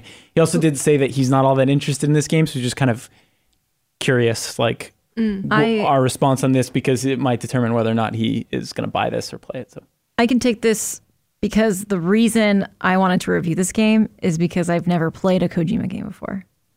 Not that I don't have a respect for Kojima. Everything I know about Metal Gear I learned through Ben. Um and it, it's not like a factor of like not being interested in Kojima games. It's just like not something that I just I just missed them. Um so I don't have an attachment to Kojima as a creator and I still think it's a very significant release. Um, do I think there'd be as much attention on it? No. Um, I think that's because it's a very hard sell. I think it's, I totally understand if people get frustrated with it or don't like it. I think if you don't engage with it in earnest and you don't take your time, I think rushing this game is probably the biggest mistake you could make. Um, it's Except very, for chapter two. so except for you shouldn't spend 20 hours in chapter two like Ben did. Um, but I, I don't know. I just, it, it definitely, uh, imparted a lot on me, not by virtue of who made it or who was even in it. There's a lot of cameos, um, but just like what it is, which is hard to explain. But um, I don't know. If you don't like slow games and you don't like walking a lot, then I, know, I probably wouldn't be like. If you're like, I hate walking, I'd be like, oh, all right, well, it's a lot of walking. I, I feel like if I were shown the game as it is without like the only thing removed from it is Kojima's name, I'd probably still be as into it as I, I am mm-hmm. now. It's it's kind of got that weird like I, I like games that do like weird, dumb, interesting kind of conventional or unconventional things to kind of like make a point somehow. Hmm. And I feel like having everything focus around just the connectivity and and all of that is a unique enough thing to make me interested in it, regardless of who's in charge of it. Mm-hmm. Um, the Kojima thing definitely helps, though. I, I would say like there were some weird things that I I maybe would have been more weirded out or confused by if I didn't know it was Kojima. Yeah. There's there's some lines I don't think any well I can't say. but there's one line in particular where I was like, "Excuse me. what?" Like I literally sat up and was like, "What?" And so like there's stuff like that. And um but I think that it's part of part of the charm. I don't know. I think Yeah. if it's someone who knows nothing about this game, don't like walking simulator is so oh god that's So phrase. trite, yeah. You do a lot of walking in this game, but don't let that put you off. So I I talk a lot about um, games that I consider podcast games where I don't feel as engaged in the world. I am there to shoot stuff, move on, shoot stuff. Borderlands. 3. Borderlands three. Um, oh, I should have turned the the the words off that game as well. anyway, this uh, Death Stranding to me is not that purely because the act of walking in itself is interesting and you have to be engaged with it like you have to hold the triggers to uh, you know hold the straps on your backpack well not backpack it's like a thing. It's, it's a, it's a It's a backpack backpack, it's a yeah. backpack ish it's called a backpack. oh yeah yeah, yeah that's right so you have to you have to hold onto your straps otherwise you'll fall over and Balance is a huge balance thing. is huge and so it kind of it's almost like a guided meditation in that it mm-hmm. forces you to focus on one thing and there are some points when you're going from a to b where it i think does the hud go away everything just kind of becomes really quiet and it's just you mm-hmm. Focusing on that one task. And honestly that is i do a lot of meditation. I do a lot of guided meditation um, just to kind of combat stress and anxiety. And honestly playing death stranding is really helpful for me because yes. it doesn't it- uh, some games for example if there's a loading screen between places i will check email or i'll check my phone. Whereas with this be- because it's just such an easy cutoff and you can change your um switch your attention so easily whereas with this because it's forcing you to keep engaged with it it's yeah very very strangely powerful It's yeah, it's, it gives me a lot of time to kind of stop and think about things, which Mm. is kind of nice. yeah Uh, I, I also like here you're mentioning that a lot of the focus is is on on walking, and Mm. sometimes when you're going over like really treacherous terrain, your focus will literally like as you're climbing up a hill be on just your feet and where they're going. yeah But then almost every time that you spend all the time focusing on walking up that hill and not falling over, you come to the top of the hill and you don't have to look at your feet anymore and you get to just stare out at mm-hmm. like mountains and sky and really like just pretty stuff mm. in a huge open scale after you've been looking at like a five like inch area like, Yeah. where your feet are going and that's really cool and i like Yeah. that too Yeah, the, the just the atmosphere in general is uh, is not something I'd want to have like a podcast running in the background. To. I feel like that would kind of kind of kind of tarnish a bit of that experience. Like not only mechanically is it good to be focused, but also just to take in all the scenery and take in like the sounds and music and and visuals and stuff. I all my attention whenever I'm playing has been focused on that game. Yeah, I mean, in addition to like maintaining your balance, you have to keep track of your stamina. You have to keep track of, I mean, there's stuff that will use battery and Keep track of your at- pee. keep track of your pee. I barely did that. That was so weird to me. Um, looking, then you like look above and you see the generator that you hadn't seen because you were so focused on your feet, and that feeling of relief is like, you're- it's so easy to become really like keyed into that world. It was so hard to disengage and go to bed. Like I would be playing it and I'd be like, like yes, I have a limited amount of time. I have to finish this game before this date so I can write. Mm. But I, by the time I hit 45 hours, I was like, I can't possibly have put in 45 hours at this point. It's only been this many days. But I was just, I like would look up and it was 3 a.m. And then at 5 a.m., I'd still be buzzing. I'd be up, be like, what if one more package? Like I like, I, it's very hard to break yourself out of that world when you're, once you're fully invested in it. And I think the biggest hurdle for people is going to get to that point of investment. Um, and so that's what I mean with like engaging with it earnestly. I think that could be said about any game. Any any game that that people really highly recommend or talk about highly, there's going to be people who don't like it. Nothing is universally loved. But like um I do think like if you are interested in it, you definitely have to give it some time to to show you its hand. So that is the last Death Stranding question. But before we move on, we got a couple more questions we'll get to. Uh, but do you guys have any closing thoughts that you want to mention? I mean, the the biggest thing is come back or make sure to check out Kallie's review. That should be up by now. Uh, we, yeah, uh, that's the big thing. Your review, Yeah, right? Yeah. Thanks. Would be up by then. Yeah. Yeah, that that. I think we've covered it pretty intently. I, mean, I I think I would say we really like this game. I think we really do. It's, it's special. Mhm. I will Yeah. be interested to see what the reaction is from everyone else. Yeah, that's, I- uh, that's the thing. When I started playing it, I was like, this is going to be divisive.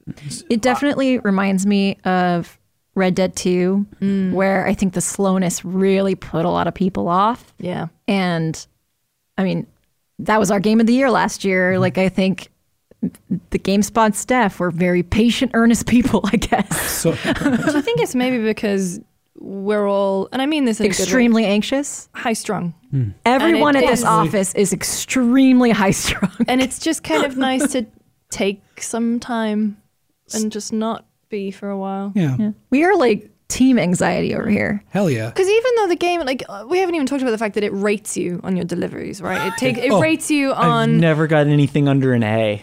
Like I got a C once, but Oh, that was because I picked up two packages and then I picked up some stuff on the way. So the route that I went Was way too long? Way too long. So you get you get points and stuff for taking a more efficient route and you know liking things and not damaging your package and stuff.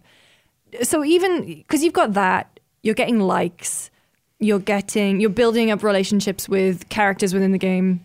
I will get my five stars with Geoff Keighley. You mark my words. it's worth it he sends me emails. yeah I love reading the mail. Read the mail. Read the That's the last thing I want to is a say. big thing. Read your freaking mail. Read those interviews. Read all that stuff. The reading Yeah. part is so good. the, the reading is is if you want to get the most out of it you it's like it's like 30 or 40 percent of the game for me is getting the stuff in I'm those, I'm those files. excited to see these these frustrating YouTubers like bend over backwards to try to tell their audience that this game is not political.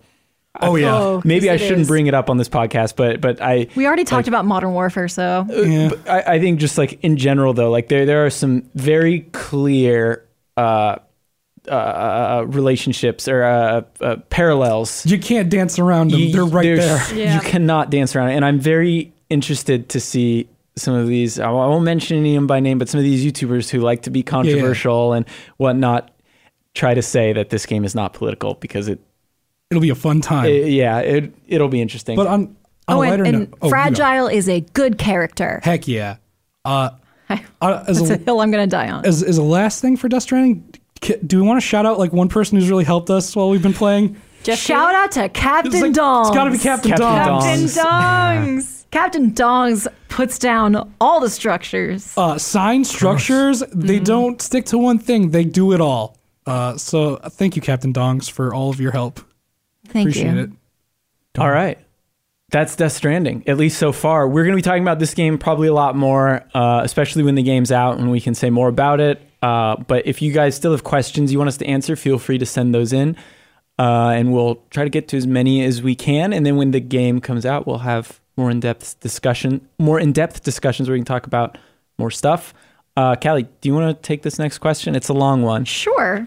This one's from Gray Fox, who was uh, who joined us for the um, Extra Life uh, stream that we did. He's always in our stream. Gray Fox. Shout out to Gray Fox. Hi everyone, love the podcast. Obviously, you guys are all great. This I'm this is someone wrote this. I'm not just saying this. love the podcast. Obviously, you guys are all great. Kallie requested more compliments a few weeks ago, so there you go. Thank you. I, I need validation. I've been reading since the days of videogames.com. I am not from Dayton, Ohio, nor am I a video game ninja. However, I'm 38 and I've spent 13 years of my life working as the manager of a video game store very similar to GameStop or Game for our cool UK friends Lucy and Tamoor. My question is, what are your thoughts on the concept of street dates for video game releases? Having been around for a while, I've noticed that in the days of PS1 or N64, street dates were hardly a thing and then became very present in later generations of consoles. These days, it seems like we're hearing a little less about them. Are these long awaited dates still important? Would you say that releasing games digitally had something to do with it? Am I just not paying enough attention? Trivia time! What released on 9 9 99? Anybody? It's a Dreamcast, isn't it? Mm. Or how about 11 11 11? That's Skyrim. Skyrim. Yeah. Should be easy enough. It was very easy for me. Nailed it. Thanks for the constant news and entertainment you guys provide, and I'm looking forward to your Extra Life shenanigans. Oh, I guess Gray Fox wrote this before Extra Life, but thank you for joining us uh, and donating during Extra Life. P.S. Hook me up with an access to the GS Discord. We are working on it. Uh, street dates. You I- know, I can't say I know much about them. See, I, I feel like we still talk about them, or at least I, I think about them as much as I, I always have personally, because they're kind of tied to like embargoes that we sometimes have to ad- True. adhere to. uh, it it I have seen a lot of people kind of like wavering on them. Uh, smaller stores breaking them a lot. It being a thing that you hear a lot about because everyone's like, oh, I can get the new Modern Warfare two days early because From my special shop. yeah, the My special mom and shop down the street. yeah. Or Uh, Amazon will screw up and yeah. like people will have like I saw someone tweeting about like, hey, look, I already got Luigi's Mansion. I'm like, dang it, I want Luigi. I want Luigi's want Mansion. There's a shop. Uh, there's a, an online store in the UK called ShopTo that was pretty notorious for that. Just they would just ship stuff out. They would they would ship it.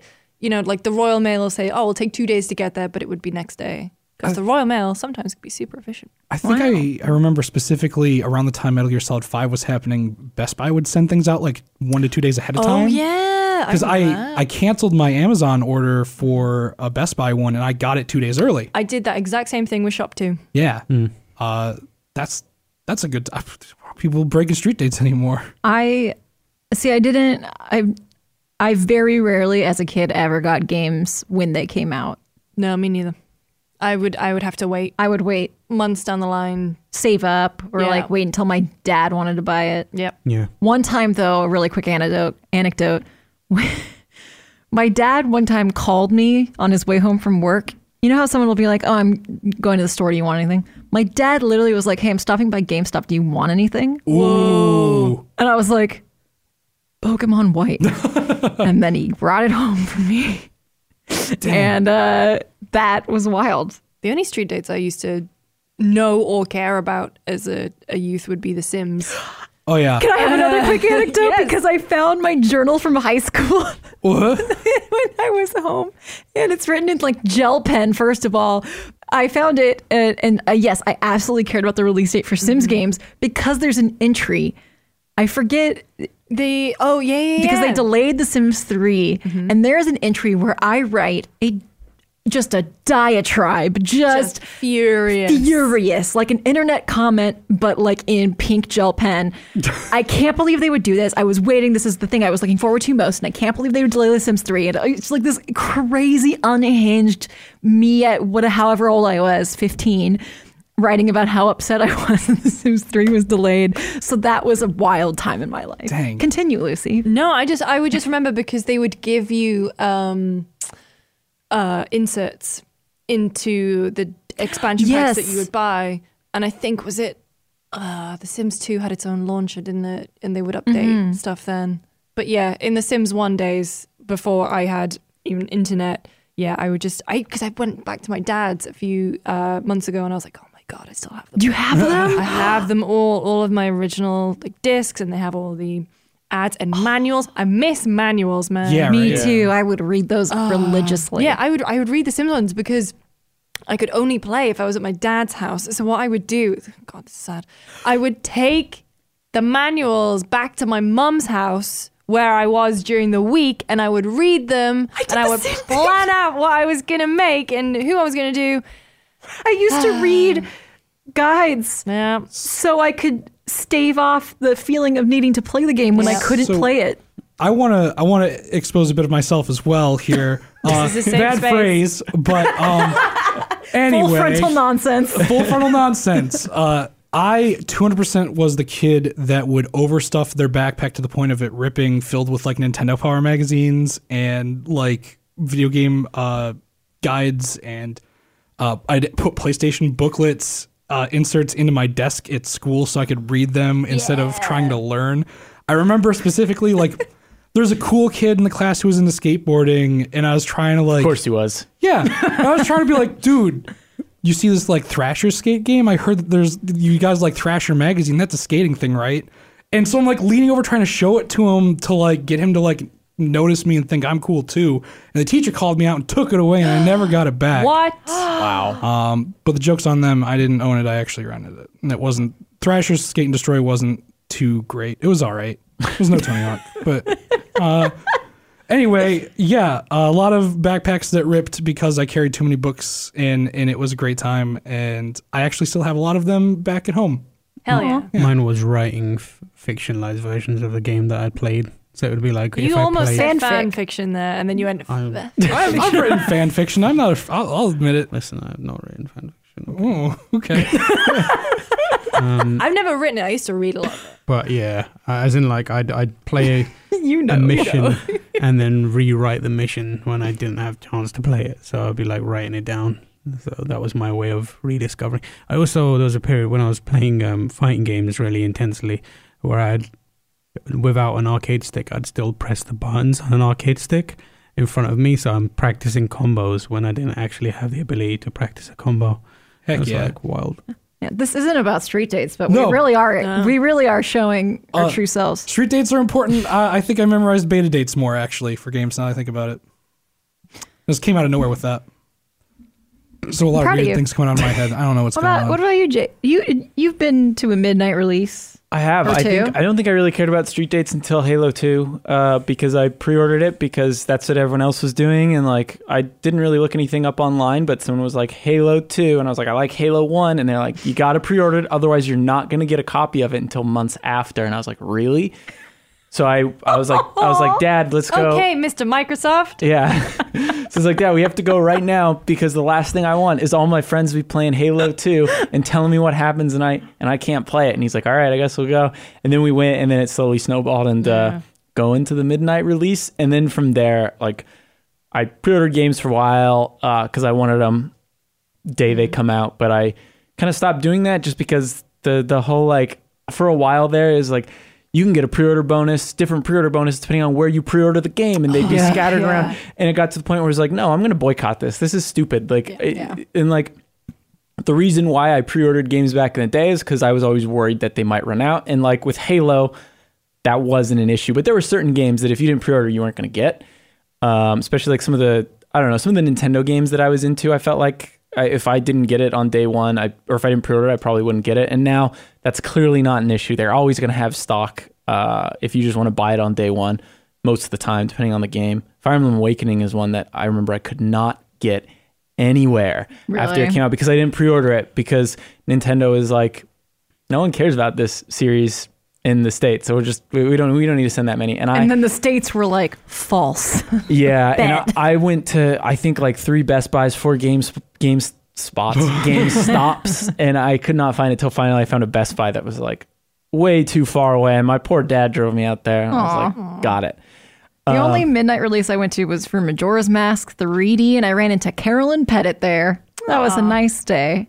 I was worried I wouldn't get it because I don't think I pre-ordered. I think I just got in line because I was like, mm, yeah, yeah. I, I want it, and then I got it. and It was fine. I've never been to a midnight launch for a game. I've oh, I, I And guess technically the PS4 launch, Well, but I was working. I've been to a lot. the weird thing too, which is probably what Gray Fox is talking about now, is like they don't really do midnight launches. They just give you the game at 9 p.m. because you Yeah. can Oh, get it 'cause digitally. Yeah. at 9 p.m. yeah. At least in the West Coast over here. Like I remember the last, I guess, midnight release I went to. Nick and I went to No Man's Sky to to get No Man's Sky at midnight because they didn't send us a lot of codes up front. Uh, or actually, I don't know if they sent us any, to be honest. Uh, and Nick and I walked over there at nine, and we're like, "We're here for the midnight thing. Like, you just take it. Like, you just ha- like we've already been we've already been selling them. Like, technically, we can do it at nine. And we're like, okay. So we just we like gave them our pre-order stuff and got it, and you're like, we didn't even need to pre-order this. And Oh, Oh, kind of takes the fun out of it. I went to the uh, midnight launch for um, one of the Harry Potter books. I did the fifth Harry Potter book as a midnight launch. Yeah, it might have been the fifth. Yeah. The f- maybe it was the fourth. I went to the last one. It was at local Tesco's, so it was like no one was there. I just walked in and I- walked out.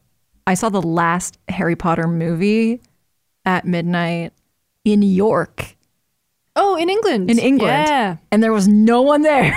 and we were just like, there were like these five American teenagers like sobbing in the, and it was before anyone in America could see it, and Oh, yeah. Yeah. uh, that's the day my childhood ended. Oh. So I went to the midnight launch of uh, the second Twilight movie. Let's move on. uh, wait, the worst one. Oh, it was because it was because no, no, no. It was because it was my first. Oh, it was my first year of university, and these were the people who I'd be living with in my second year, and I'd never met them. And they were like, "Oh, let's do this uh, night out as a house, get to know each other by sitting in a dark room and not talking to each other for two hours." And watching Edward and, watching- Bella be in a fight for hours. Um, but then we did, and we got drunk afterwards. So it was Nice. Lucy, do you want to read the last question? Uh, this one's from Le- at Leeson865 on Twitter. Thank you very much for tweeting. Is that like Liam Neeson made into one? Liam Neeson's knees, son. hey guys, love the podcast. I've been listening to you all since the lobby first started and love your random tangents. Many laugh out loud, many laugh out loud moments. Thank God. We try so hard. anyway, my question is which game left you with deep slash philosophical thoughts after playing it? Mine is Soma. That ending haunted me. Mine would be um, What Remains of Edith Finch.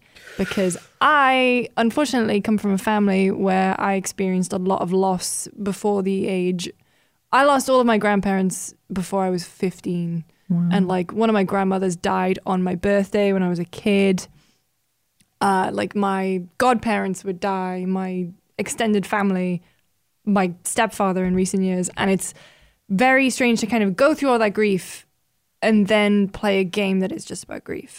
And it kind of, yeah, it makes you think about sort of the missed opportunities that you've had with people. And I mean, like, obviously, I know that I can't be expected to know everything about all my grandparents and whatever because I was a kid and you assume that your grandparents are going to be around, around forever and stuff. But it kind of made me reflect on me as an adult, not realizing that I didn't actually know that much about my family. And that's why I am, you know, closer these days with my aunt and uncle than I've ever been because I was like, hey, you're my family and we're not all going to be around for a long time. Really brought that down, but that's mine.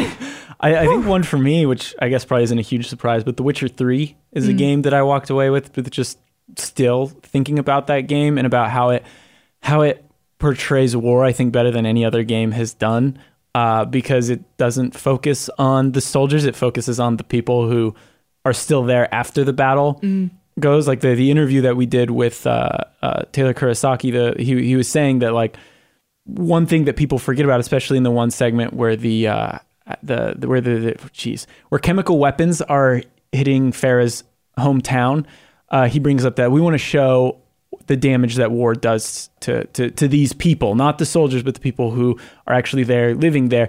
And I think that particular mission does a decent job of showing that. But I think when you compare that to something like The Witcher, where pretty much every character you interact with has been affected by this war that's going on, and it may not be overt, but in some way, in some way of the quest, their story, what they say, you kind of get that impression that this war has not been easy on anyone.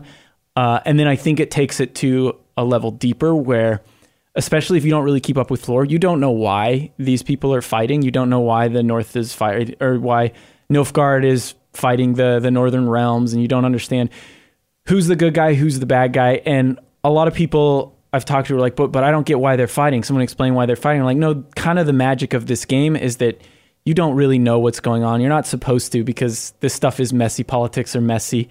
The, like like the, there are no wars that are just started because we are the good guys and we need to defeat the bad guys. Like even if you look at World War II, which is I think one of the best examples of a war that's like Nazis versus everyone else. Like we got to get rid of the Nazis. There are still so many factors at play. That's why like like, like you look at the bombing of like Dresden or something like that, which was just like the U.S. pretty much just glass civilians, uh, and it, like it, it's just never that simple. And, and I think that that's probably my favorite thing about The Witcher, and it's something that I still think about is how like yeah, this is a good reflection of many wars that I feel like games don't really nail. Uh, and even Modern Warfare, I think, is an example of that. And pretty much Battlefield games, Call of Duty games, is they just don't quite get it. I think in a way that Witcher does. Uh, and to be fair, I've never been in a war, so I don't know exactly how it feels. But I think the way it portrays it is very interesting and, and valuable. Damn.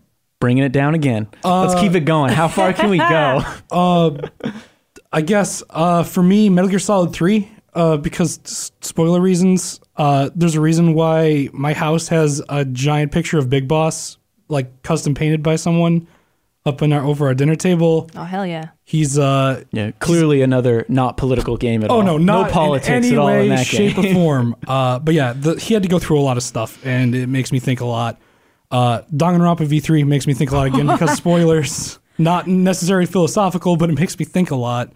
Uh, and I guess the original Red Dead Redemption for what Mm-hmm. is in the game, but also kind of reasons similar to what Lucy had going on. Uh, but I won't go in, into that too much. But the, those are probably the most like the games that I've probably thought about and dwelled on more than most. Yeah. Yeah, mine's probably Metal Gear Solid 3 as well. Just more specifically because of the relationship between Boss Boss and uh, Big Boss, I guess.